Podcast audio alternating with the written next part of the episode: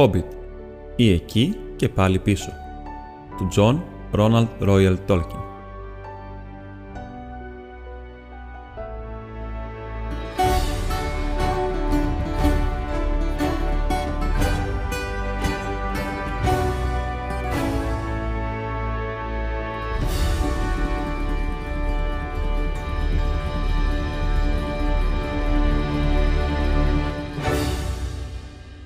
Κεφάλαιο 7.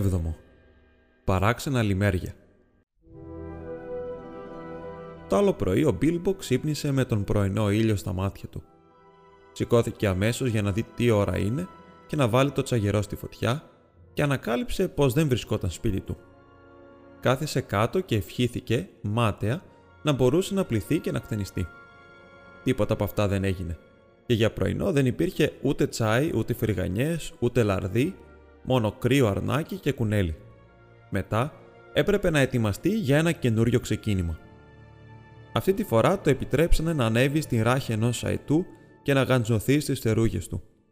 Ο αέρας φυσούσε ορμητικός πάνω του και έκλεισε τα μάτια του. Καθώς τα 15 μεγάλα πουλιά απογειώνονταν από τη βουνοπλαγιά, οι νάνοι φώναζαν στους αετούς Έχετε γεια και υπόσχονταν να ξεπληρώσουν στον κύριο των αετών το καλό που τους έκανε, αν ποτέ μπορούσαν. Ο ήλιος ήταν ακόμα στην Ανατολή. Το πρωινό ήταν δροσερό και σύννεφα πάχνης απλώνοντας τις κοιλάδες, τις πηλιές και γύρω από τις κορυφές των λόφων. Ο Μπίλμπο άνοιξε το ένα μάτι του και είδε πως οι αετοί βρίσκονταν κιόλας πολύ ψηλά, πως η γη ήταν πέρα μακριά και τα βουνά χάνονταν πίσω τους σιγά σιγά. Έκλεισε πάλι τα μάτια του και κρατήθηκε πιο γερά. «Μη με τσιμπάς», είπε ο αετός. Ε, δεν είναι ανάγκη να φοβάσαι σαν κουνέλι και ας μοιάζεις κάπως με κουνέλι. Είναι ένα όμορφο πρωινό με λίγο άνεμο. Υπάρχει καλύτερο πράγμα από το πέταγμα. Ο Μπίλμπο θα ήθελε να απαντήσει ένα ζεστό μπάνιο και μετά ένα ωραίο κολατσιό στον κήπο, αλλά προτίμησε να μην πει τίποτα και να χαλαρώσει λιγάκι το σφίξιμό του. Μετά από κάμποση ώρα, οι αετοί είδαν φαίνεται το σημείο του προορισμού τους παρόλο το ύψος γιατί άρχισαν να κατεβαίνουν κάνοντας μεγάλους κύκλους στον αέρα. Το πέταγμα αυτό κράτησε αρκετή ώρα και στο τέλος το Χόμπιτ άνοιξε τα μάτια του. Η γη τώρα ήταν πολύ κοντύτερα, από κάτω τους υπήρχαν δέντρα που έμοιαζαν με βελανιδιές και λεύκες, μεγάλες εκτάσεις με χορτάρι και ένας ποταμός. Αλλά εκεί, στην μέση της κήτους του ποταμού, ξεπεταγόταν ένας τεράστιος βράχος, σαν πέτρινος λόφος, σαν τελευταίο κομμάτι από τα μακρινά βουνά ή σαν ένα τεράστιο λιθάρι που τόριξε μίλια μακριά μέσα στην κοιλάδα κάποιος πελώριος γίγαντας. Οι αετοί κατέβηκαν γρήγορα ένας-ένας και άφησαν στην κορυφή του βράχου τους επιβάτες τους. «Καλό δρόμο», φώναξαν, «για όπου και αν πηγαίνετε, μέχρι να ξαναγυρίσετε πίσω στις φωλιές σας στο τέλος του ταξιδιού». Αυτός ήταν ο πιο ευγενικός αποχαιρετισμός για τους αετούς. Ήθε ο άνεμος κάτω από τις φτερούγε σας να σας οδηγεί εκεί που αρμενίζει ο ήλιος και σεριανίζει το φεγγάρι, είπε ο Γκάνταλφ που ήξερε τη σωστή απάντηση. Έτσι χώρισαν, και παρόλο που ο κύριος των αετών έγινε μετά από λίγο βασιλιάς όλων των πουλιών και φόρεσε χρυσό στέμα, ενώ οι 15 υπαρχηγοί του φόρεσαν χρυσά περιλέμια, φτιαγμένα από το χρυσάφι που τους έδωσαν οι νάνοι, ο Πίλμπο ποτέ δεν τους ξαναείδε, μόνο από πολύ μακριά στη μάχη των πέντε στρατιών. Αλλά μιας και αυτό συμβαίνει στο τέλος τούτης της ιστορίας, δεν θα πούμε περισσότερα τώρα.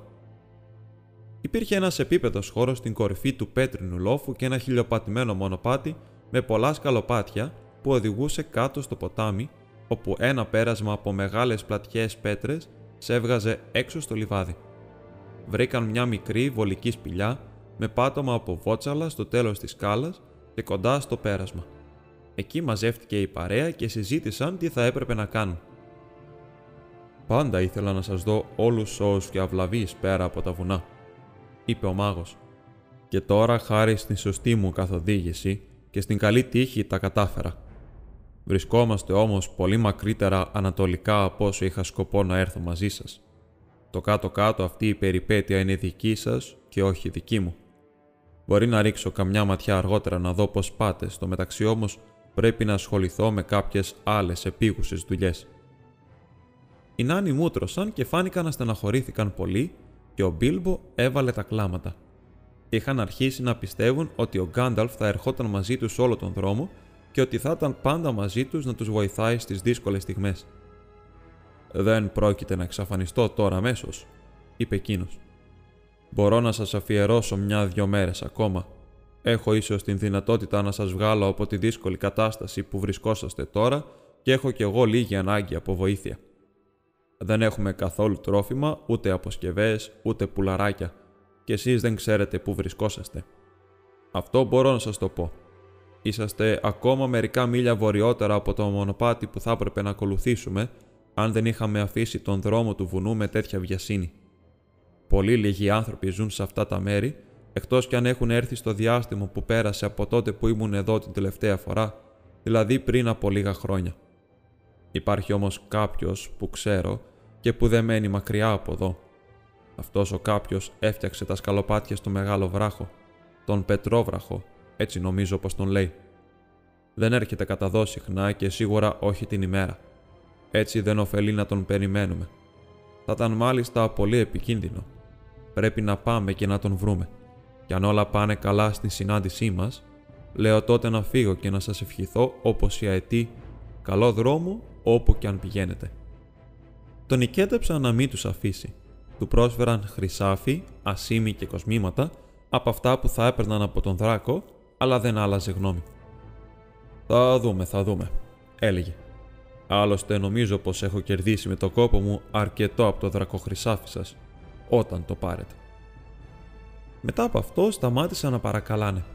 Βγάλανε τα ρούχα τους και έκαναν μπάνιο στο ποτάμι, που κοντά στο πέρασμα ήταν ρηχό και διάφανο με βότσαλα στο βυθό. Όταν στέγνωσαν στον ήλιο, που ήταν τώρα ζεστός και δυνατός, ένιωσαν φρεσκαρισμένοι, μόλο που αισθάνονταν ακόμα ταλαιπωρημένοι και λίγο πεινασμένοι. Σε λίγο διάβηκαν το ποτάμι και άρχισαν να περπατούν μέσα στο ψηλό πράσινο χορτάρι και κάτω από τις χοντρές βελανιδιές και τις ψηλές λεύκες. «Και γιατί το λένε Πετρόβραχο» ρώτησε ο Μπίλμπο καθώς πήγαινε δίπλα στον μάγο. Τον έβγαλε Πετρόβραχο γιατί Πετρόβραχος τα λέει κάτι τέτοια. Αυτός ο βράχος όμως είναι ο Πετρόβραχος γιατί είναι ο μόνος κοντά στο σπίτι του και γιατί τον ξέρει καλά. Μα ποιος τον έβγαλε έτσι, ποιος τον ξέρει; Ο κάποιος που σου έλεγα πριν. Ένα πολύ σπουδαίο πρόσωπο. Πρέπει όλοι να φανείτε πολύ ευγενικοί όταν σας συστήσω. Θα σας συστήσω σιγά σιγά, δύο-δύο νομίζω. Και πρέπει οπωσδήποτε να προσέξετε να μην τον ενοχλήσετε, γιατί αλλιώς ένας Θεός ξέρει τι μπορεί να συμβεί. Γίνεται φοβερός όταν θυμώνει, παρόλο που είναι καλός και ευχάριστος όταν έχει καλή διάθεση. Σας προειδοποιώ πάντως ότι θυμώνει εύκολα. Οι νάνοι μαζεύτηκαν ολόγυρα όταν άκουσαν τον μάγο να μιλάει έτσι στον Μπίλμπο. «Αυτό είναι το πρόσωπο που μας πηγαίνεις τώρα» ρώτησαν. «Δεν μπορούσες να βρεις κανένα πιο εύκολο χαρακτήρα. Δεν θα έπρεπε να μας τα εξηγήσεις όλα καλύτερα» και άλλα τέτοια. «Ναι, αυτός είναι. Όχι, δεν θα μπορούσα. Αυτό κάνω, σας τα εξηγώ». Απάντησε τσαντισμένος ο μάγος. «Και αν θέλετε να μάθετε περισσότερα, το όνομά του είναι Άρκος είναι πολύ δυνατός και αλλάζει δέρματα. Τι, γουναράς είναι; Από αυτούς που χδέρνουν τα κουνέλια και τους κύρους για να τα κάνουν παλτά, ρώτησε ο Μπίλμπο. Για το όνομα του Θεού, όχι, όχι, όχι, είπε ο Γκάνταλφ. Μην είσαι ανόητος, κύριε Μπάγκινγκς, αν το μπορείς, και σε εξορκίζω προς Θεού μην αναφέρεις τη λέξη γουναράς όσο βρίσκεσαι σε ακτίνα εκατόν μιλίων από το σπίτι του. Ούτε γούνα, κάπα, πελερίνα, μανσόν, ούτε καμιά άλλη τέτοια άτυχη λέξη. Είπα ότι αλλάζει δέρματα. Αλλάζει το δικό του πετσί δηλαδή. Άλλοτε είναι μια χοντρή μαύρη αρκούδα, άλλοτε είναι δυνατός μαυρομάλης άντρακλας με χοντρά μπράτσα και μεγάλη γενιάδα. Δεν μπορώ να σας πω περισσότερα αν και αυτά θα έπρεπε να σας αρκούν. Μερικοί λένε πως είναι μια αρκούδα που κατάγεται από τις παλιές μεγάλες αρκούδες των βουνών που ζούσαν εδώ πριν έρθουν οι γίγαντες. Άλλοι λένε πως είναι άνθρωπος και πως κατάγεται από τους πρώτους ανθρώπους που ζούσαν εδώ προτού ο νοσφιστής και οι άλλοι δράκοντες κατέβουν σε αυτά τα μέρη και προτού τα τελώνια έρθουν στους λόφους από το βορρά. Δεν μπορώ να πω σίγουρα, φαντάζομαι όμως πως η δεύτερη υπόθεση είναι η αληθινή. Είναι πολύ δύσκολο να κάνεις ερωτήσεις για έναν τέτοιο άνθρωπο. Τέλος πάντων, δεν πιάνει πάνω του καμιά γητιά ή μαγεία εκτός από τη δική του. Ζει μέσα σε ένα δάσος από βελανιδιές και έχει ένα μεγάλο ξύλινο σπίτι. Σαν άνθρωπος που είναι έχει αγελάδες και άλογα. Θαυμαστά σχεδόν όσο και εκείνος. Δουλεύουν γι' αυτόν και του μιλάνε. Αυτός δεν τα τρώει ούτε κυνηγάει άγρια ζώα για να τα φάει. Έχει κυψέλες με μεγάλες άγριες μέλισσες και ζει τρώγοντας κυρίως μέλι και κρέμα από χάλα. Όταν παίρνει τη μορφή αρκούδας, περιπλανιέται πολύ μακριά. Μια φορά τον είδα να κάθεται ολομόναχος στην κορυφή του πετρόβραχου τη νύχτα, να κοιτάζει το φεγγάρι που πλανιόταν πάνω από τα βουνά της καταχνιάς και τον άκουσα να μου γκρίζει στην γλώσσα των αρκούδων. Θα έρθει κάποτε η μέρα που αυτοί θα χαθούνε και τότε θα γυρίσω πίσω. Γι' αυτό και πιστεύω ότι έχει κατέβει από εκείνα τα βουνά. Ο Μπίλμπο και η Νάνη είχαν τώρα αρκετά πράγματα για να σκεφτούν και δεν έκαναν άλλες ερωτήσεις. Είχαν ακόμα κάμποσο δρόμο μπροστά τους. Καρφάλωναν σε πλαγιές, κατέβαιναν σε κοιλάδες και η ώρα περνούσε. Ζεστάθηκαν πάρα πολύ. Καμιά φορά καθόντουσαν να ξεκουραστούν στη σκιά των δέντρων και τότε ο Μπίλμπο ένιωθε τόση πείνα που θα τρώγε ακόμα και βελανίδια αν είχε οριμάσει κανένα τόσο που να έχει πέσει κάτω. Το απόγευμα είχε προχωρήσει αρκετά, όταν πρόσεξαν πως γύρω τους υπήρχαν πολλά λουλούδια που σχημάτιζαν πάνω στο χορτάρι μεγάλα ζωηρόχρωμα μπαλώματα. Το κάθε είδος λουλουδιού φύτρωνε χώρια, σαν να τα είχε φυτέψει άνθρωπος. Κυρίως υπήρχε τριφύλι, μεγάλες κυματιστές εκτάσεις από κόκκινο τριφύλι, μαβί τριφύλι, άσπρο κοντό τριφύλι που μύριζε μέλι. Και γύρω ακουγόταν ένας βόμβος, ένα ζουζούνισμα. Μέλισσες πετούσαν παντού. Και τι μέλισσες; Ο Μπίλμπο ποτέ του δεν είχε δει άλλες σαν κι αυτές. Αν με τσιμπήσει καμιά, σκέφτηκε, θα πριστώ σαν μπαλόνι. Ήταν μεγαλύτερες και από μπάμπουρες. Οι κυφίνες ήταν πολύ μεγαλύτεροι από τον αντίχειρά σας και οι κίτρινες ραβδόσεις πάνω στο κατάμαυρο κορμί τους έλαμπαν σαν χρυσάφι. «Πλησιάζουμε», είπε ο Γκάνταλφ. «Μπαίνουμε στα βοσκοτόπια των μελισσών». Μετά από λίγο έφτασαν σε μια συστάδα από μεγάλες γέρικες βελανιδιές. Πίσω τους ήταν ένας ψηλός, αγκαθωτός φράκτης που δεν μπορούσες ούτε να δεις πέρα από αυτόν ούτε να σκαρφαλώσεις πάνω. «Καλύτερα να περιμένετε εδώ», είπε ο μάγος στους νάνους. «Και όταν φωνάξω ή σφυρίξω να με πάρετε το κατόπι. Θα δείτε από πού θα πάω, αλλά θυμηθείτε να έρθετε δυο-δυο με διαφορά πέντε λεπτών το ένα ζευγάρι από το άλλο. Ο Μπόμπουρ είναι πολύ χοντρός και κάνει για δύο. Καλύτερα να έρθει στο τέλος μόνος του. Έλα κύριε Μπάνιξ, υπάρχει μια πόρτα κάπου εδώ γύρω. Και με αυτά τα λόγια έφυγε, παίρνοντας το φοβισμένο χόμπιτ μαζί του. Σε λίγο έφτασαν μπροστά σε μια ξύλινη πόρτα, ψηλή και φαρδιά, που πίσω της μπορούσαν να δουν κήπους και μια σειρά από χαμηλά ξύλινα κτίρια. Μερικά από αυτά είχαν αχυρένια στέγη και ήταν φτιαγμένα από ακατέργαστους κορμούς. Αποθήκες, στάβλη, υπόστεγα και ένα μακρύ ξύλινο σπίτι. Μέσα στη δυτική πλευρά του μεγάλου φράχτη υπήρχαν πολλές σειρές κυψέλες με στέγες από άχυρο σε σχήμα καμπάνας. Ο βόμβος των γιγαντιαίων μελισσών που πετούσαν εδώ και εκεί και μπαινόβγαιναν στις κυψέλες γέμιζε τον αέρα. Ο μάγος και το χόμπιτ έσπρωξαν τη βαριά πόρτα που άνοιξε τρίζοντας και προχώρησαν προς το σπίτι. Μερικά άλογα, πολύ στυπλνά και καλοφροντισμένα, τρυπώδιζαν στο χορτάρι και τους κοίταζαν επίμονα με τα έξυπνα μάτια τους. Μετά τράβηξαν καλπάζοντας για το σπίτι. «Πάνε να του πούνε ότι έρχονται ξένοι», είπε ο Γκάνταλφ. Σε λίγο έφτασαν σε μια αυλή που περιστοιχιζόταν από τρεις τείχους, ο ένας ήταν του σπιτιού και η άλλη η τείχη από τις δυο μεγάλες πτέρυγές του. Στη μέση της αυλής ήταν ένας χοντρός κορμός βελανιδιάς και γύρω του πολλά κομμένα κλαδιά. Δίπλα στεκόταν ένας θεόρατος άντρας με πυκνά μαύρα γένια και μαλλιά, μεγάλα γυμνά χέρια και πόδια με χοντρούς μύες.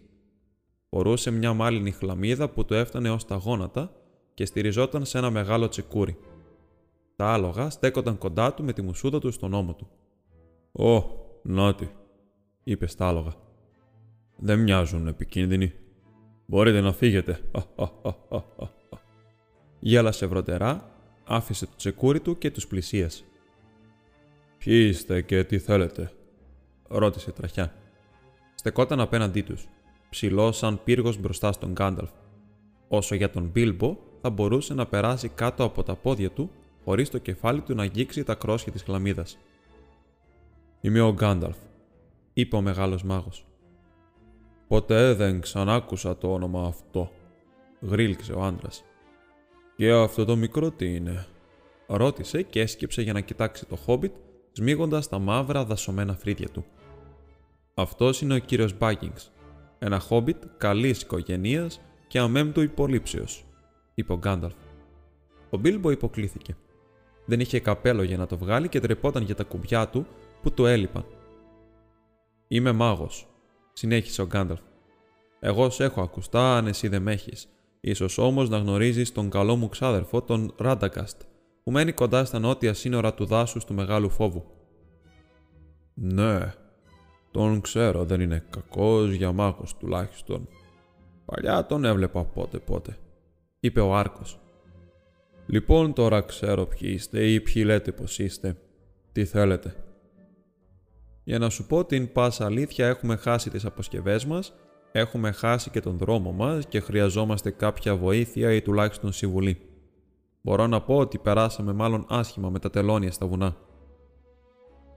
Με τα τελώνια, είπε ο άντρας λιγότερο τραχιά. Αχά, ώστε είχατε φασαρίες με τα τελώνια, ε. και για ποιο λόγο πήγατε κοντά τους; Δεν το κάναμε από πρόθεση. Μας ευνηδίασαν τη νύχτα σε ένα πέρασμα που έπρεπε να διαβούμε. Καθώς ερχόμασταν από τις χώρες της Δύσης σε τούτα τα μέρη, αλλά είναι μεγάλη ιστορία. Τότε καλύτερα να έρθετε μέσα να μου την πείτε, αν δεν πρόκειται να μας πάρει όλη τη μέρα είπε ο άντρας και τους οδήγησε μέσα στο σπίτι. Ακολουθώντας τον, βρέθηκαν σε μια μεγάλη αίθουσα με τζάκι στη μέση. Παρόλο που ήταν καλοκαίρι, μια φωτιά από ξύλα έκαιγε και ο καπνός ανέβαινε στις μαυρισμένες σανίδες, ψάχνοντας να βγει από ένα άνοιγμα που υπήρχε στη στέγη. Πέρασαν μέσα από αυτό το μουντό δωμάτιο που φωτιζόταν μόνο από τη φωτιά και το άνοιγμα της οροφής, και βγήκαν από μια μικρή πόρτα σε ένα χαγιάτι στηριγμένο πάνω σε κορμούς δέντρων. Έβλεπε δυτικά και ήταν ακόμα ζεστό και γεμάτο από το φως του ήλιου που έδιε και έριχνε χρυσές ακτίνες στα λουλούδια του κήπου που έφταναν μέχρι ψηλά στα σκαλοπάτια. Κάθισαν στον ξύλινο πάγκο και ο Γκάνταλφ άρχισε την ιστορία του, ενώ ο Μπίλμπο κούναγε τα πόδια του που κρέμονταν και κοίταζε τα λουλούδια του κήπου. Αναρωτιόταν ποια να ήταν τα ονόματά τους, γιατί τα περισσότερα τα έβλεπε για πρώτη φορά. Περνούσαμε τα βουνά μαζί με κανένα δυο φίλους, είπε ο μάγος. Κάνα δυο, εγώ βλέπω μόνο έναν και αυτό μια σταλιά, είπε ο Άρκος. Ε, ναι, για να σου πω την αλήθεια, δεν θέλησα να σε ενοχλήσω φέρνοντάς σου όλη την παρέα μου πριν δω αν ήσουν εύκαιρος να μας δεχτείς. Μπορώ να τους φωνάξω αν γίνεται. Εμπρός λοιπόν, φώναξέ τους. Ο Γκάνταλφ τότε σφύριξε διαπεραστικά και σε λίγο ο Θόριν και ο Ντόρι έφτασαν στο σπίτι από τον κήπο και υποκλήθηκαν βαθιά μπροστά τους. Κάνα δυο-τρει εννοούσες, βλέπω, είπε ο Άρκος. Αυτή όμως δεν είναι χόμπιτ, είναι νάνι. Τόριν δρίασπης, δούλο σα. Τόρι, δούλο σα, είπαν οι νάνοι και υποκλήθηκαν ξανά. Δεν χρειάζομαι τις υπηρεσίες σας, ευχαριστώ, είπε ο Άρκος. Φαίνεται όμως ότι χρειάζεστε εσείς τις δικές μου. Δεν τους πολύ κουστάρω τους νάνους, αν όμως είναι αλήθεια ότι είσαι ο Θόριν γιος του Θρέιν, εγγονός του Θρόρου. Πιστεύω ότι ο φίλος σου είναι εντάξει, ότι είστε εχθροί των τελώνιων γιατί δεν έχετε σκοπό να κάνετε κανένα κακό εδώ στην περιοχή μου. Αλήθεια, τι έχετε σκοπό να κάνετε μια και τόφερη κουβέντα; Έχουν ξεκινήσει να πάνε στην γη των πατέρων τους, μακριά στα ανατολικά, πέρα από το δάσος του Μεγάλου Φόβου. Μπήκε στη μέση ο Γκάνταλφ και βρεθήκαμε εντελώς τυχαία στη δική σου περιοχή διασχίζαμε το ψηλό πέρασμα που θα μας έφερνε στον δρόμο που περνάει νότια από τη δική σου χώρα, όταν μας επιτέθηκαν τα τελώνια, καθώς σου έλεγα. «Συνέχισε να λες λοιπόν», είπε ο Άρκος που δεν ήταν ποτέ του πολύ ευγενικός. Άρχισε μια φοβερή καταιγίδα, οι πετρογίγαντες είχαν βγει έξω και πετούσαν βράχους και ενώ βρισκόμασταν στην αρχή του περάσματος, καταφύγαμε σε μια σπηλιά. Το Χόμπιτ, εγώ και κάμποσοι από τους συντρόφους μας. Τους δυο εσύ τους λες κάμποσους; Όχι βέβαια, στην πραγματικότητα ήταν περισσότεροι από δύο. Πού είναι; Σκοτώθηκαν, τους έφαγαν ή γύρισαν πίσω; Ε, όχι. Φαίνεται πως δεν ήρθαν όλοι όταν σφύριξα. Ντρέπονται ίσως. Βλέπεις, φοβόμαστε ότι είμαστε μάλλον πολλοί για να σε επισκεφτούμε όλοι μαζί. Άντε λοιπόν, σφύριξε πάλι.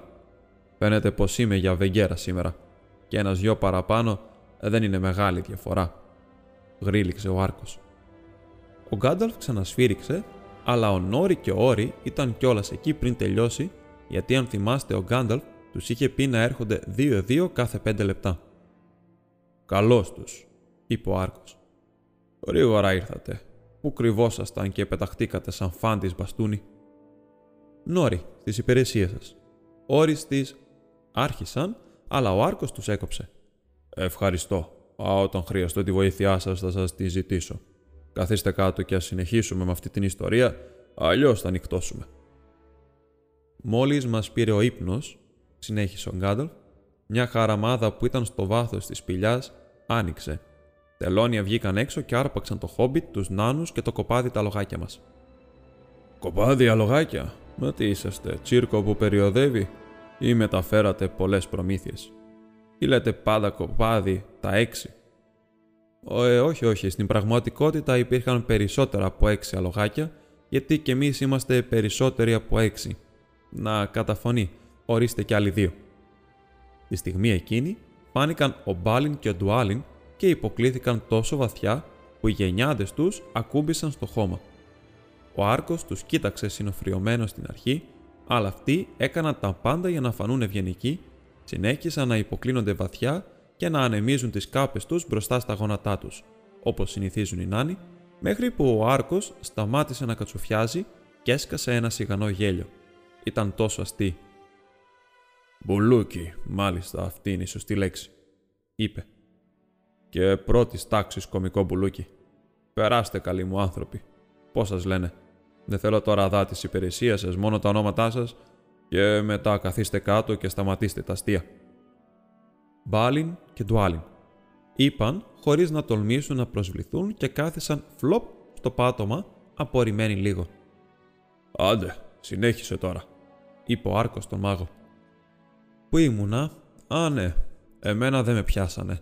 Σκότωσα ένα-δυο τελώνια με μια αστραπή και...» «Ωραία», έκανε ο Άρκος. «Έχει και τα καλά του να είσαι μάγος». Και γλίστρισα μέσα στην χαραμάδα πριν κλείσει. Τους ακολούθησα ως κάτω στην μεγάλη αίθουσα που ήταν φίσκα από τελώνια. Το μεγάλο τελώνιο ήταν εκεί μαζί με 30-40 οπλισμένους φρουρούς. Σκέφτηκα, κι αν ακόμα δεν ήταν αλυσοδεμένοι όλοι μαζί, τι θα μπορούσε να κάνει μια ντουζίνα ενάντια σε τόσους πολλούς; Μια ντουζίνα.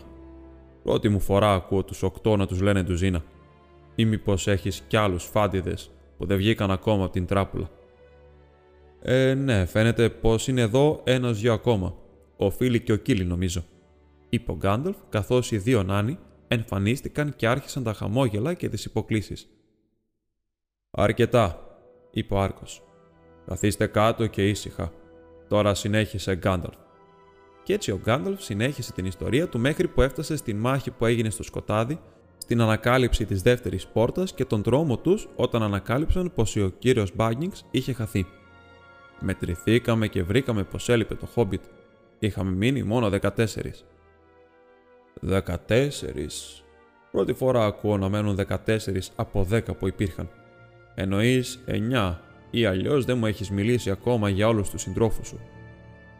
Ναι, ασφαλώς δεν έχεις δει τον Όιν και τον Γκλόιν ακόμα. Και σε καλό μου, νάτι. Ελπίζω να τους συγχωρέσεις για την ενόχληση. Ω, ας έρθουν όλοι. Άντε γρήγορα, Ελάτε εσείς οι δυο και καθίστε κάτω. Αλλά κοίτα εδώ, Γκάνταλφ. Ακόμα και τώρα έχουμε μόνο εσένα, τους δέκα νάνους και το χόμπιτ που χάθηκε. Αυτοί μας κάνουν 11. Χωρίς αυτόν που χάθηκε και όχι 14. Εκτός αν οι μάγοι μετράνε διαφορετικά από τον υπόλοιπο κόσμο. Αλλά τώρα σε παρακαλώ συνέχισε την ιστορία σου. Ο Άρκος προσπαθούσε να μην το δείξει, αλλά είχε αρχίσει να ενδιαφέρεται πολύ. Βλέπετε, τα παλιά χρόνια είχε γνωρίσει πολύ καλά το μέρος εκείνο των βουνών που περιέγραφε ο Γκάνταλφ. Κούνησε το κεφάλι του και γρίλησε ευχαριστημένος όταν άκουσε πως ξαναβρέθηκε το Χόμπιτ για την τσουλήθρα τους κάτω στην πλαγιά και για το ξέφωτο των λύκων. Ε, λοιπόν, είπε ο Γκάνταλφ, ευχαριστημένος που η ιστορία του έκανε με καλή εντύπωση, έκανα ό,τι καλύτερο μπορούσα. Ήμασταν λοιπόν εκεί πάνω στα δέντρα, με τους λύκους να λισομανούν από κάτω και το δάσος να πιάνει εδώ και εκεί φωτιά, όταν τα τελώνια κατέβηκαν από τους λόφους και μας ανακάλυψαν. Ούρλιαζαν από χαρά και τραγουδούσαν κοροϊδεύοντάς μας, πουλιά 15 σε 5 λάτια. «Ε, και κύριε», γρίλησε ο Άρκος. «Μη μου πεις τώρα ότι τα τελώνια δεν ξέρουν να μετράνε. Οι 12 δεν είναι 15 και το ξέρουν». «Και εγώ το ξέρω. Ήταν μαζί και ο Μπίφουρ με τον Μπόφουρ. Ε, δεν σου τους έχω συστήσει ακόμα, αλλά να τι έρχονται». Ο Μπίφουρ με τον Μπόφουρ μπήκαν μέσα. «Ήρθα κι εγώ», είπε ο Μπόμπουρ λαχανιασμένος. Ήταν χοντρός και είχε θυμώσει που τον άφησαν τελευταίο. Αρνήθηκε να περιμένει πέντε λεπτά και ακολούθησε αμέσως μετά τους άλλους δύο. Ωραία, τώρα είστε πραγματικά 15 και αφού τα τελώνια ξέρουν να μετράνε, υποθέτω πως τόσοι θα ήσασταν και πάνω στα δέντρα. Α τελειώνουμε λοιπόν με αυτή την ιστορία, χωρίς άλλες διακοπές. Ο κύριος Μπάγκινγκς κατάλαβε τότε πόσο έξυπνος είχε φανεί ο Γκάνταλφ. Οι διακοπές είχαν κεντρήσει περισσότερο το ενδιαφέρον του άρκου για την ιστορία και η διήγηση τράβηξε τόσο την προσοχή του που δέχτηκε σιγά σιγά όλους τους νάνους αντί να τους διώξει σαν επικίνδυνους αλήτες. Ποτέ δεν καλούσε κόσμο στο σπίτι του αν μπορούσε να το αποφύγει. Είχε πολύ λίγους φίλους που έμεναν αρκετά μακριά και ποτέ δεν προσκαλούσε σπίτι του περισσότερους από δύο κάθε φορά. Τώρα είχε 14 ξένους να κάθονται στο χαγιάτι του ώσπου να τελειώσει ο μάγος την διήγησή του και να πει για τη σωτηρία τους από τους αητούς και πώς βρέθηκαν όλοι στον βράχο Πετρόβραχο, ο ήλιος είχε δύσει πίσω από τις κορφές των βουνών της Καταχνιάς και οι σκιές είχαν μακρύνει μέσα στον κήπο του άρκου. «Πολύ ωραία ιστορία», είπε. «Η καλύτερη που έχω ακούσει εδώ και πολύ καιρό. Αν όλοι οι ζητιάνοι ήξεραν να μου λένε τέτοιες ιστορίες, θα με έβρισκαν ίσως πιο καλό συνάτο. Μπορεί βέβαια να την έβγαλε από το κεφάλι σου όλοι, αλλά και πάλι σας αξίζει ένα γεύμα για αυτήν. Α πάμε να φάμε κάτι. Αχ, ναι, σε παρακαλούμε, είπαν όλοι μαζί. Σε ευχαριστούμε πολύ. Μέσα στην αίθουσα ήταν τώρα εντελώς σκοτεινά. Ο Άρκο χτύπησε τα χέρια του και αμέσως μπήκαν μέσα τέσσερα όμορφα άσπρα λογάκια και πολύ μεγάλη μακρόσωμη γκρίζη σκύλη. Ο Άρκος τους είπε κάτι σε μια παράξενη γλώσσα κάτι ανάμεσα σε λαλιά ζώου και ανθρώπινη ομιλία. Βγήκαν έξω πάλι και γρήγορα ξαναγύρισαν, κουβαλώντας το στόμα τους δαυλούς που τους άναψαν στη φωτιά και τους τοποθέτησαν σε χαμηλά στηρίγματα στις κολόνες γύρω από την αιστεία. Οι σκύλοι μπορούσαν να σταθούν σούζα όποτε ήθελαν και να μεταφέρουν πράγματα με τα μπροστινά τους πόδια. Γρήγορα γρήγορα έβγαλαν τάβλες και τρίποδα από τους πλαϊνούς τείχους και τα έστησαν κοντά στη φωτιά. Μετά, με, με, ακούστηκε και μπήκαν μέσα μερικά κατάλευκα πρόβατα που τα οδηγούσε ένα μαύρο σαν το κάρβουνο κρυάρι. Το ένα κουβαλούσε ένα λευκό τραπεζομάντιλο και ντυμένο στις άκρες με φιγούρες ζών. Άλλα κουβαλούσαν στη ράχη τους δίσκους με κούπες, πιατέλες, μαχαίρια και ξύλινα κουτάλια που τα πήραν οι σκύλοι και τα γρήγορα στα τραπέζια με τα τρίποδα. Ήταν πολύ χαμηλά τόσο που και ο Μπίλμπο μπορούσε να καθίσει άνετα. Δίπλα τους, ένα λογάκι έσπρωξε δύο χαμηλά σκαμιά με φαρδιά ψάθινα καθίσματα και κοντόχοντρα πόδια για τον Γκάνταλφ και τον Θόριν, ενώ στην άλλη άκρη έβαλε την μεγάλη μαύρη καρέκλα του άρκου, όπου κάθισε με τα μεγάλα ποδάρια του απλωμένα κάτω από το τραπέζι. Αυτά ήταν όλα και όλα τα καθίσματα που είχε ο άρκος στην τραπεζαρία του και τα είχε χαμηλά, όπως και τα τραπέζια για την ευκολία των θαυμάσιων ζώων που τον υπηρετούσαν. Που κάθεσαν οι υπόλοιποι, ε, δεν τους ξέχασαν. Τα άλλα αλογάκια ήρθαν μέσα κυλώντας χοντρά στρογγυλά κούτσουρα, πλανισμένα και ελουστραρισμένα και αρκετά χαμηλά ακόμα και για τον Μπίλμπο. Έτσι, σε λίγο κάθονταν όλοι στο τραπέζι του άρκου και η αίθουσα είχε χρόνια να δει τέτοια συγκέντρωση. Και έφαγαν εκεί ένα γεύμα τέτοιο που δεν είχαν ξαναφάει από τότε που άφησαν το τελευταίο φιλόξενο σπίτι στην Δύση και αποχαιρέτησαν τον Έλροντ. Το φως από τους πυρσούς και τη φωτιά τρεμόπαιζε γύρω τους και πάνω στο τραπέζι ήταν δύο μεγάλα κόκκινα κεριά από μελισσοκέρι. Όλη την ώρα που έτρωγαν, ο Άρκος με τη βαθιά γάργαρη φωνή έλεγε ιστορίες από τις άγριες χώρες που απλώνονταν σε αυτή τη μεριά των βουνών και ιδιαίτερα από το σκοτεινό και επικίνδυνο δάσος που βρισκόταν σε απόσταση μιας μέρας μετά άλογο από εκεί και που τους έφραζε τον δρόμο για την Ανατολή. Το φρικτό δάσος του μεγάλου φόβου. Οι νάνοι άκουγαν προσεκτικά και κουνούσαν τις γενιάδες τους γιατί ήξεραν πως γρήγορα θα έπρεπε να αποτολμήσουν να μπουν σε εκείνο το δάσος και ότι μετά τα βουνά αυτός ήταν ο χειρότερος κίνδυνος που θα είχαν να περάσουν πριν φτάσουν στο άντρο του δράκου. Όταν το φαγητό τελείωσε, άρχισαν να λένε δικές τους ιστορίες, αλλά ο Άρκος φαινόταν πως άρχιζε να νιστάζει και δεν τους έδινε πολύ σημασία. Μιλούσαν πιο πολύ για χρυσάφι, για ασίμι και πετράδια, για την τέχνη της μεταλλουργίας και της χρυσοχοΐας και ο Άρκος δεν φαινόταν να ενδιαφέρεται για τέτοια πράγματα. Στο σπίτι του δεν υπήρχαν χρυσά ή ασημένια αντικείμενα και εκτός από τα μαχαίρια, ελάχιστα άλλα πράγματα ήταν φτιαγμένα από μέταλλο. Κάθισαν ως αργά στο τραπέζι με τα μεγάλα κύπελά τους γεμάτα με νερόμελο. Η νύχτα έπεσε σκοτεινή έξω.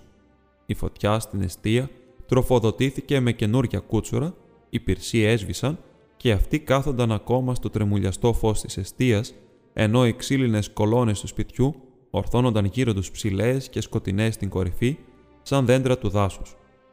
Μπορεί να ήταν και η ιδέα του, αλλά ο Μπίλμπο νόμιζε πως άκουγε από το ταβάνι έναν θόρυβο σαν το φύσιμα του ανέμου, στα κλαδιά και σαν να έκροζε κουκουβάγια.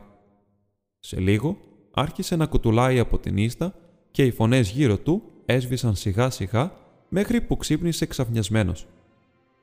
Η μεγάλη πόρτα είχε ανοίξει τρίζοντας και μετά έκλεισε με θόρυβο. Ο άρκος είχε φύγει. Οι νάνοι κάθονταν σταυροπόδι γύρω από την φωτιά και άρχισαν τώρα να τραγουδούν. Μερικοί από τους στίχους ήταν έτσι, αλλά υπήρχαν και άλλοι πολλοί, γιατί το τραγούδι τους συνεχίστηκε για πολλή ώρα. Ο άνεμος φυσάει στο ξερό ρουμάνι, όμως μέσα στο δάσος φίλο δε σαλεύει. Σκοτεινιά τη μέρα νύχτα την εκάνει, πλάσμα σιωπηλό κάτι μαγειρεύει. Άνεμος φυσούσε από τα κρύα βουνά, μούγκλιζε κυλούσε σαν το άγριο κύμα, στέναζε το δάσος μες στα σκοτεινά, τρίζανε τα φύλλα κάτω από το βήμα. Άνεμος τραβούσε ανατολικά, νέκρωσε το δάσος όλα βουβαμένα και στα βαλτοτόπια τα καταραμένα ουρλιακτά ξυπνούσαν φίδια μαγικά. Το χόρτο βουίζει, ο κλόνος λιγάει, χτυπούν τα καλάμια, ο αέρας τραβάει, στην άγρια λίμνη, στον κρύο ουρανό, τα σύννεφα σκίζονται σαν τον καπνό. Άνεμος φυσάει στο έρημο βουνό, μα έξω από του δράκου τη φωλιά σωπαίνει, βλέπει άγριο βράχο μαύρο και γυμνό και στον ουρανό κάπνα ανεβαίνει. Άνεμος πετάει και τον κόσμο αφήνει, πέρα στα πλατιά σκοτεινά πελάγι. Πέφτουνε τα αστέρια, τρέμουνε οι μάγοι, το φεγγάρι αντάρα μαύρη καταπίνει. Ο Μπίλμπο άρχισε πάλι να κουτουλάει. Ξαφνικά ο Γκάνταλφ σηκώθηκε πάνω. «Είναι ώρα να πάμε για ύπνο», είπε. «Ώρα για μας, όχι όμως και για τον Άρκο. Σε αυτή την αίθουσα μπορούμε να ξεκουραστούμε ήσυχα και καλά αλλά σας προειδοποιώ όλους να μην ξεχάσετε τι είπε ο Άρκος πριν φύγει. Δεν πρέπει να τριγυρίζετε έξω μέχρι να ανατείλει ο ήλιος για το δικό σας καλό. Ο Μπίλμπο είδε πως τα κρεβάτια ήταν κιόλας στρωμένα στην άκρη της αίθουσας πάνω σε ένα είδος ανυψωμένης πλατφόρμας, ανάμεσα στις κολόνες και στον τοίχο. Γι' αυτό υπήρχε ένα μικρό αχυρένιο στρώμα και μάλινες κουβέρτες, Ξάπλωσε και κουκουλώθηκε με πολύ ευχαρίστηση κι ας ήταν καλοκαίρι. Η φωτιά είχε χαμηλώσει και ο Μπίλμπο γρήγορα αποκοιμήθηκε. Όμως τη νύχτα ξύπνησε. Η φωτιά είχε γίνει τώρα θράκα. Η Νάνη και ο Γκάδαλφ κοιμόντουσαν όλοι, όπως φαινόταν από τις ρυθμικές αναπνοές τους. Μια μεγάλη άσπρη κοιλίδα σχηματιζόταν στο πάτωμα από το φως του φεγγαριού που περνούσε από το άνοιγμα της σκεπής. Ένας βρυχυθμός ακούστηκε απ' έξω και ένας τόρυβο σαν τον γρατζούνισε την πόρτα κάποιο μεγάλο ζώο. Ο Πίλμπο αναρωτήθηκε τι να ήταν, αν θα μπορούσε να ήταν ο Άρκος με τη μαγεμένη μορφή του και αν θα ερχόταν μέσα σαν αρκούδα να του σκοτώσει. Τράβηξε τις κουβέρτες πάνω από το κεφάλι του και στο τέλος ξανακοιμήθηκε παρόλους τους φόβους του. Είχε ξημερώσει για καλά όταν ξύπνησε. Ένας νάνος κόνταψε πάνω του, εκεί στα σκοτάδια, που ήταν ξαπλωμένος, κουτρουβάλισε από την πλατφόρμα και έπεσε μπαμ στο πάτωμα.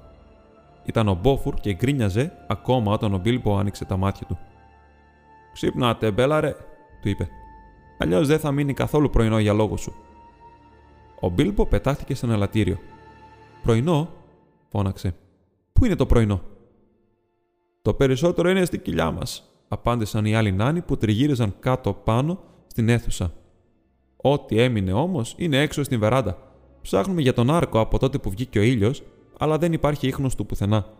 Παρόλο που βρήκαμε το τραπέζι στρωμένο για το πρωινό μόλις βγήκαμε έξω.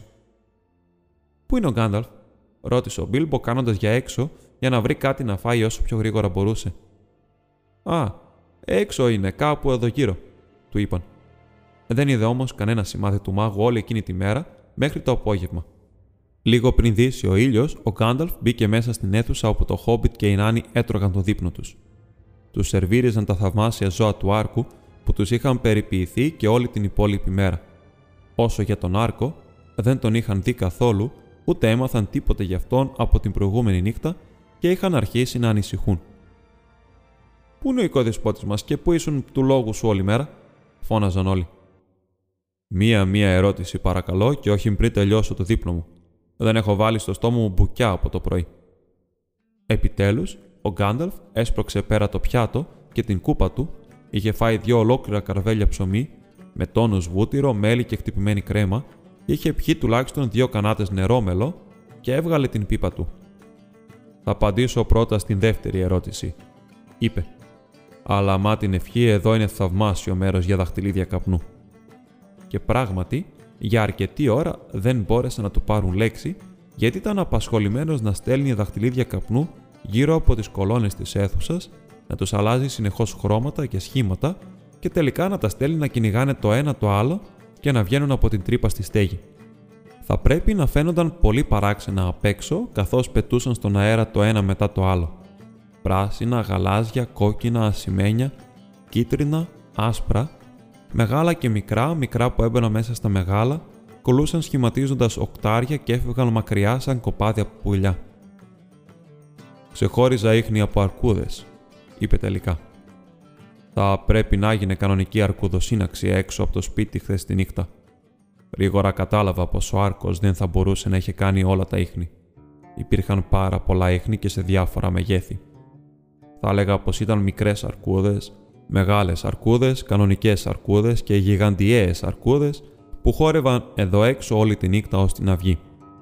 Ήρθαν από όλες σχεδόν τις κατευθύνσεις εκτός από τα δυτικά, από τα βουνά που βρίσκονται πέρα από το ποτάμι. Σε εκείνη την κατεύθυνση ήταν μόνο ένα ζευγάρι ίχνη, ίχνη που έφευγαν από εδώ. Τα ακολούθησα ως τον Πετρόβραχο.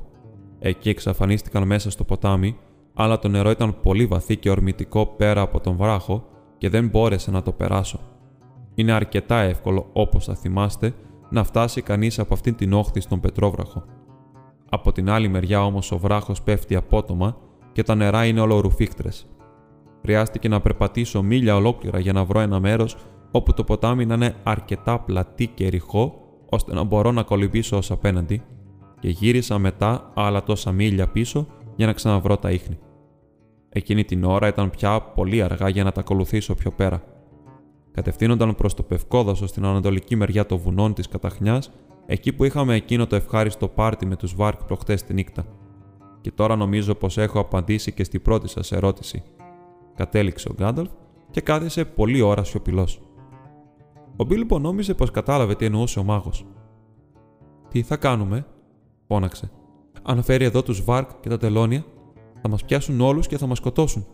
Νόμιζα πως είπες ότι δεν ήταν φίλος τους. Και βέβαια το είπα. Μην είσαι ανόητος. Καλύτερα να πας να κοιμηθείς, το μυαλό σου είναι νησταγμένο. Το Χόμπιτ ένιωθε πολύ καταβεβλημένο και καθώς δεν είχε τίποτα άλλο να κάνει, πήγε πράγματι στο κρεβάτι. Και ενώ οι νάνοι τραγουδούσαν ακόμα, αποκοιμήθηκε, βασανίζοντας ακόμα το μυαλουδάκι του για τον άρκο. Ονειρεύτηκε εκατοντάδες μαύρες αρκούδες να χορεύουν βαριά γύρω-γύρω στην αυλή στο φως της Ελλήνη. Μετά ξύπνησε όταν όλοι οι άλλοι είχαν αποκοιμηθεί και άκουσε τα ίδια γρατσουνίσματα και ρουθουνίσματα και μουκριτά όπως την προηγούμενη νύχτα. Το άλλο πρωί τους ξύπνησε όλους ο ίδιος ο Άρκος. Ωστε εδώ είστε ακόμα όλοι, είπε. Σήκωσε ψηλά το χόμπιτ και γέλασε. Καθώς βλέπω δεν σας έφαγαν οι λύκοι τα τελώνια ή τίποτα κακές αρκούδες ακόμα, και άρχισε να ψαχουλεύει την κοιλιά και τα πλευρά του κύριου Μπάκινγκ χωρίς καθόλου σεβασμό. Το κουνελάκι μας ξανά γίνε όμορφο και παχουλό με το μέλι και το ψωμί. Έκανε. Έλα, ελάτε να φάμε λίγο ακόμα. Έτσι, όλοι πήγαν να φάνε το πρωινό τους μαζί του. Ο Άρκος ήταν κεφάτος και χαρούμενος, πράγμα ασυνήθιστο.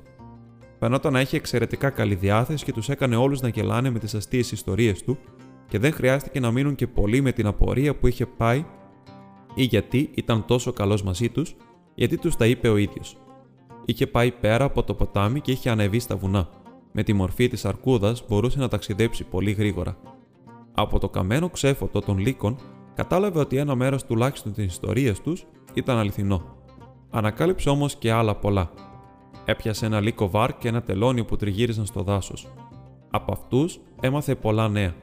Ομάδες από τελώνια και λύκους έψαχναν ακόμα για τους νάνους και ήταν τρομερά θυμωμένοι για το θάνατο του μεγάλου τελώνιου, αλλά και γιατί κάηκε η μύτη του αρχηγού των λύκων και πέθαναν από τις φωτιές του μάγου πολλά από τα πρωτοπαλίκαρά του. Αυτά του είπαν όταν τους ανάγκασε, αλλά πίστευε πως είχαν βάλει μπρος να κάνουν πολύ χειρότερα πράγματα και πως μπορεί γρήγορα να γινόταν μια μεγάλη επιδρομή ολόκληρο του στρατού των τελώνιων μαζί με τους συμμάχους τους τους λύκους τις χώρες κάτω από τα βουνά για να βρουν τους νάνους ή να πάρουν εκδίκηση πάνω στους ανθρώπους που ζουν εκεί γιατί πιστεύουν ότι αυτοί τους έδωσαν καταφύγιο. «Ήταν καλή ιστορία σας», είπε ο Άρκος. «Αλλά μ' αρέσει ακόμα περισσότερο τώρα που ξέρω πως είναι αληθινή. Πρέπει να με συγχωρέσετε που δεν πίστεψα αμέσως τα λόγια σας. Αν ζούσατε κι εσείς κοντά στο δάσος του μεγάλου φόβου δεν θα πιστεύατε ποτέ στα λόγια κάποιου που δεν θα τον ξέρατε όσο τον αδερφό σας και ακόμα καλύτερα. Όπως και να είναι, το μόνο που μπορώ να πω είναι ότι έτρεξα πίσω στο σπίτι όσο πιο γρήγορα μπορούσα για να φροντίσω για την ασφάλειά σας και να σας προσφέρω ό,τι βοήθεια μπορώ. Μετά από αυτά που έγιναν θα έχω καλύτερη γνώμη για τους νάνους. Σκότωσαν το μεγάλο τελώνιο, σκότωσαν το μεγάλο τελώνιο. είπε γελώντας σιγανά μόνος του. «Τι έκανες με το τελώνιο και τον λύκο» ρώτησε ο Μπίλμπο ξαφνικά. Ελάτε να δείτε, είπε ο Άρκος και τον ακολούθησαν όλοι έξω από το σπίτι. Το κεφάλι του τελωνίου ήταν κρεμασμένο στην πόρτα και το δέρμα του λύκου ήταν καρφωμένο σε ένα δέντρο. Ο Άρκος ήταν σκληρός με τους εχθρούς του. Τώρα όμως ήταν φίλος τους και ο Γκάνταλφ θεώρησε καλό να του πούνε ολόκληρη την ιστορία τους και το σκοπό του ταξιδιού τους, ώστε να τους προσφέρει όση περισσότερη βοήθεια μπορούσε να δώσει. Αυτό τους το υποσχέθηκε να το κάνει. Θα τους έδινε πουλαράκια, ένα για το καθένα, και ένα άλογο για τον Γκάνταλφ για το ταξίδι τους ως το δάσος και θα τους εφοδίαζε με τρόφιμα που θα κρατούσαν εβδομάδες, αν δεν γινόταν σπατάλι, και που θα τα πακετάριζε έτσι που να τα μεταφέρουν εύκολα. Καρύδια, αλεύρι, σφραγισμένες γυάλες με ξερά φρούτα, κόκκινα πύληνα βάζα με μέλι και διπλοψημένα γλυκίσματα που διατηρούνται για πολύ καιρό και που με ένα μικρό κομμάτι τους μπορούσες να κάνεις πολύ δρόμο. Η συνταγή τους ήταν ένα από τα μυστικά του, αλλά βέβαια είχαν μέσα μέλι, όπως και τα περισσότερα φαγητά του, και ήταν νόστιμα παρόλο που έφερναν δίψα. Όσο για νερό τους είπε δεν θα χρειαζόταν να πάρουν μαζί τους για την πορεία τους ως το δάσος, γιατί υπήρχαν πηγές και ριάκια στον δρόμο. Όμως η πορεία σας μέσα στο δάσος του μεγάλου φόβου θα είναι δύσκολη, σκοτεινή και επικίνδυνη είπε. Νερό δεν είναι εύκολο να βρείτε εκεί μέσα. Ούτε τροφή. Δεν έχει φτάσει ακόμα η εποχή των καριτιών, αν και μπορεί να έχει κιόλας περάσει πριν βρεθείτε στην άλλη άκρη. Και τα καρύδια είναι το μόνο φαγόσιμο που υπάρχει εκεί μέσα. Τα ζώα και τα φυτά που ζουν εκεί είναι παράξενα και άγρια. Θα σας προμηθεύσω ασκιά για να κουβαλάτε νερό και θα σας δώσω μερικά τόξα και βέλη αλλά αμφιβάλλω πολύ αν υπάρχει τίποτε μέσα στο δάσος του μεγάλου φόβου κατάλληλο για να το φάτε ή να το πιείτε. Υπάρχει ένα ποταμάκι μαύρο και ορμητικό που διασχίζει το μονοπάτι. Από εκεί δεν πρέπει να πιείτε ούτε να πληθείτε γιατί έχω ακούσει πως είναι μαγεμένο και πως φέρνει μεγάλη νύστα και λησμονιά. Και μέσα σε αυτόν τον σκιερό ανήλιαγο τόπο δεν νομίζω πως θα μπορέσετε να χτυπήσετε με τα τόξα τίποτα φαγόσιμο ή όχι, χωρίς να ξεστρατήσετε από το μονοπάτι. Και αυτό δεν πρέπει να το κάνετε για κανένα λόγο. Αυτές είναι όλες και όλες οι συμβουλές που μπορώ να σας δώσω.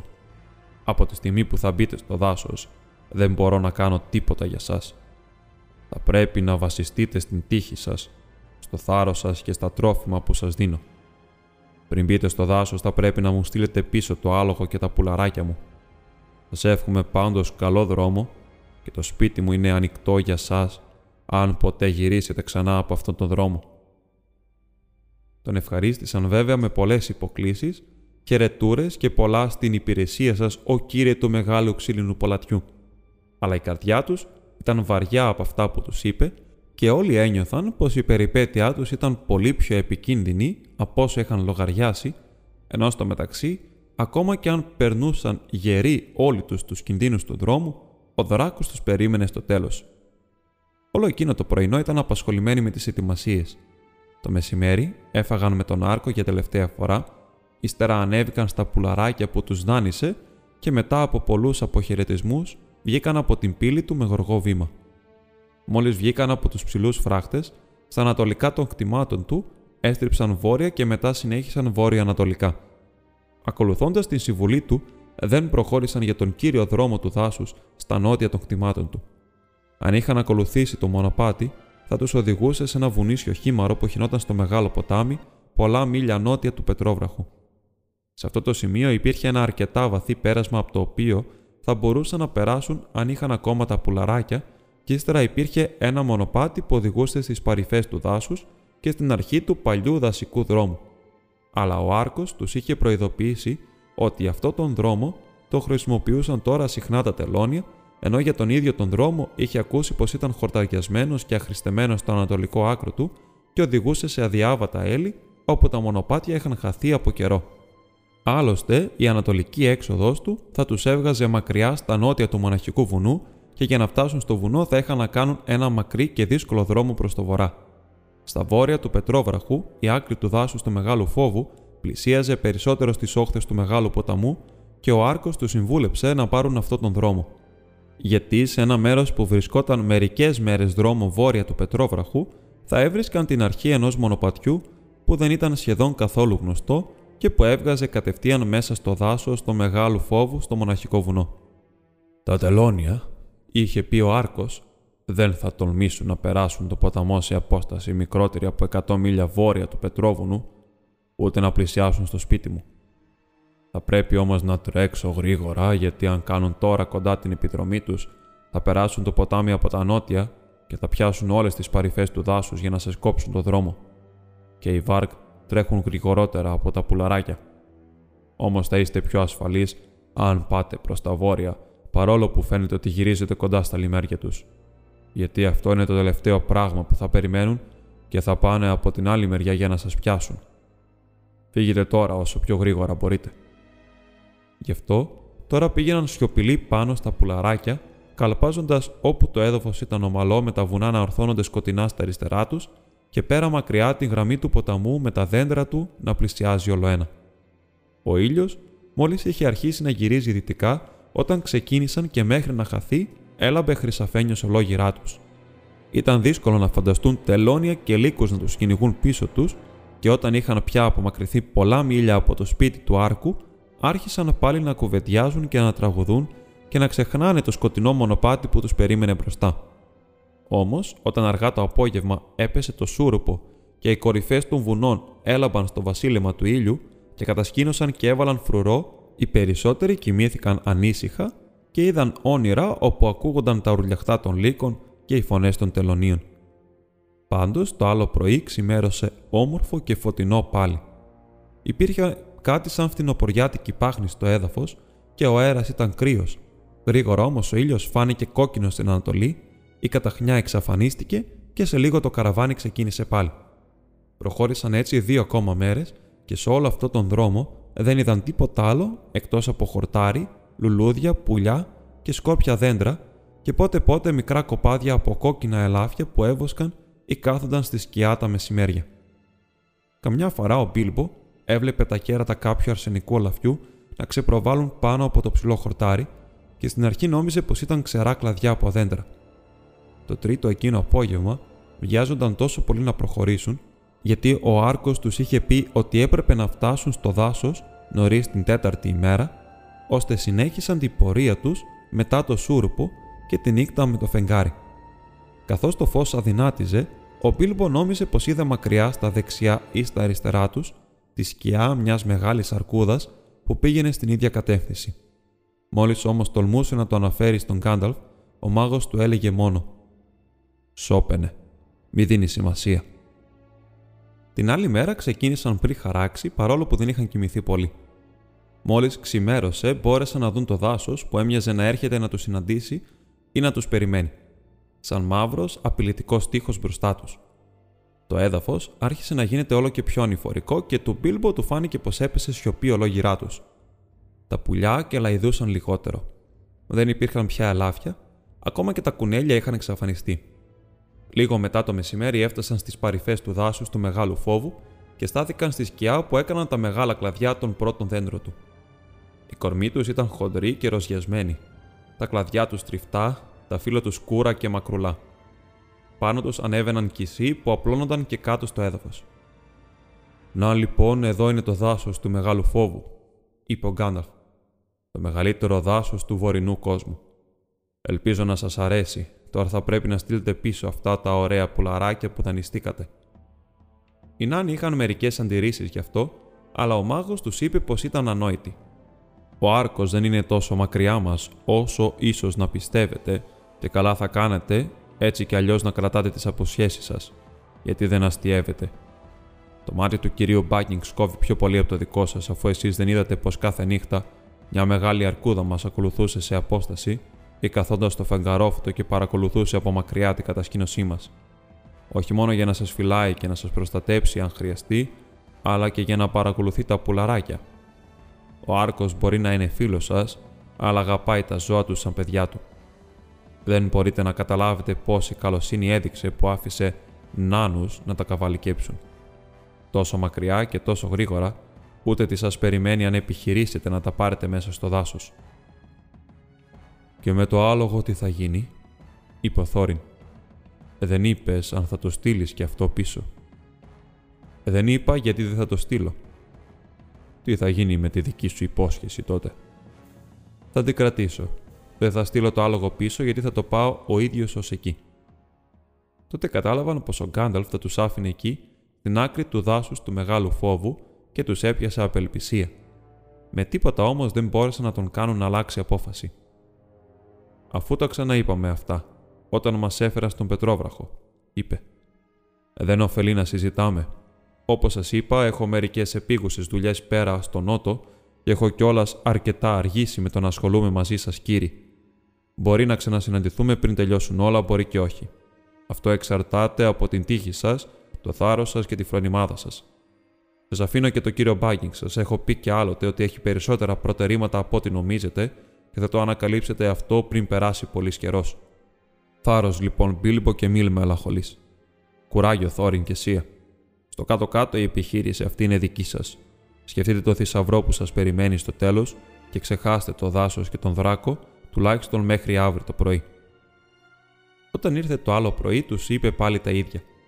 Έτσι τώρα δεν υπήρχε τίποτα άλλο να κάνουν παρά να γεμίσουν τα ασκιά τους σε μια καθαρή πηγή που βρήκαν κοντά στην αρχή του δάσους και να ξεφορτώσουν τα πουλαράκια. Μοίρασαν τα πακέτα όσο πιο δίκαια μπορούσαν, αν και ο Μπίλμπο πίστευε πως το μερίδιό του ήταν πολύ βαρύ και δεν του άρεσε καθόλου η ιδέα ότι θα περπάταγε χιλιόμετρα ολόκληρα με αυτό το φορτίο στην πλάτη. Μη στεναχωριέσαι, είπε ο Θόριν. Γρήγορα θα ελαφρύνει.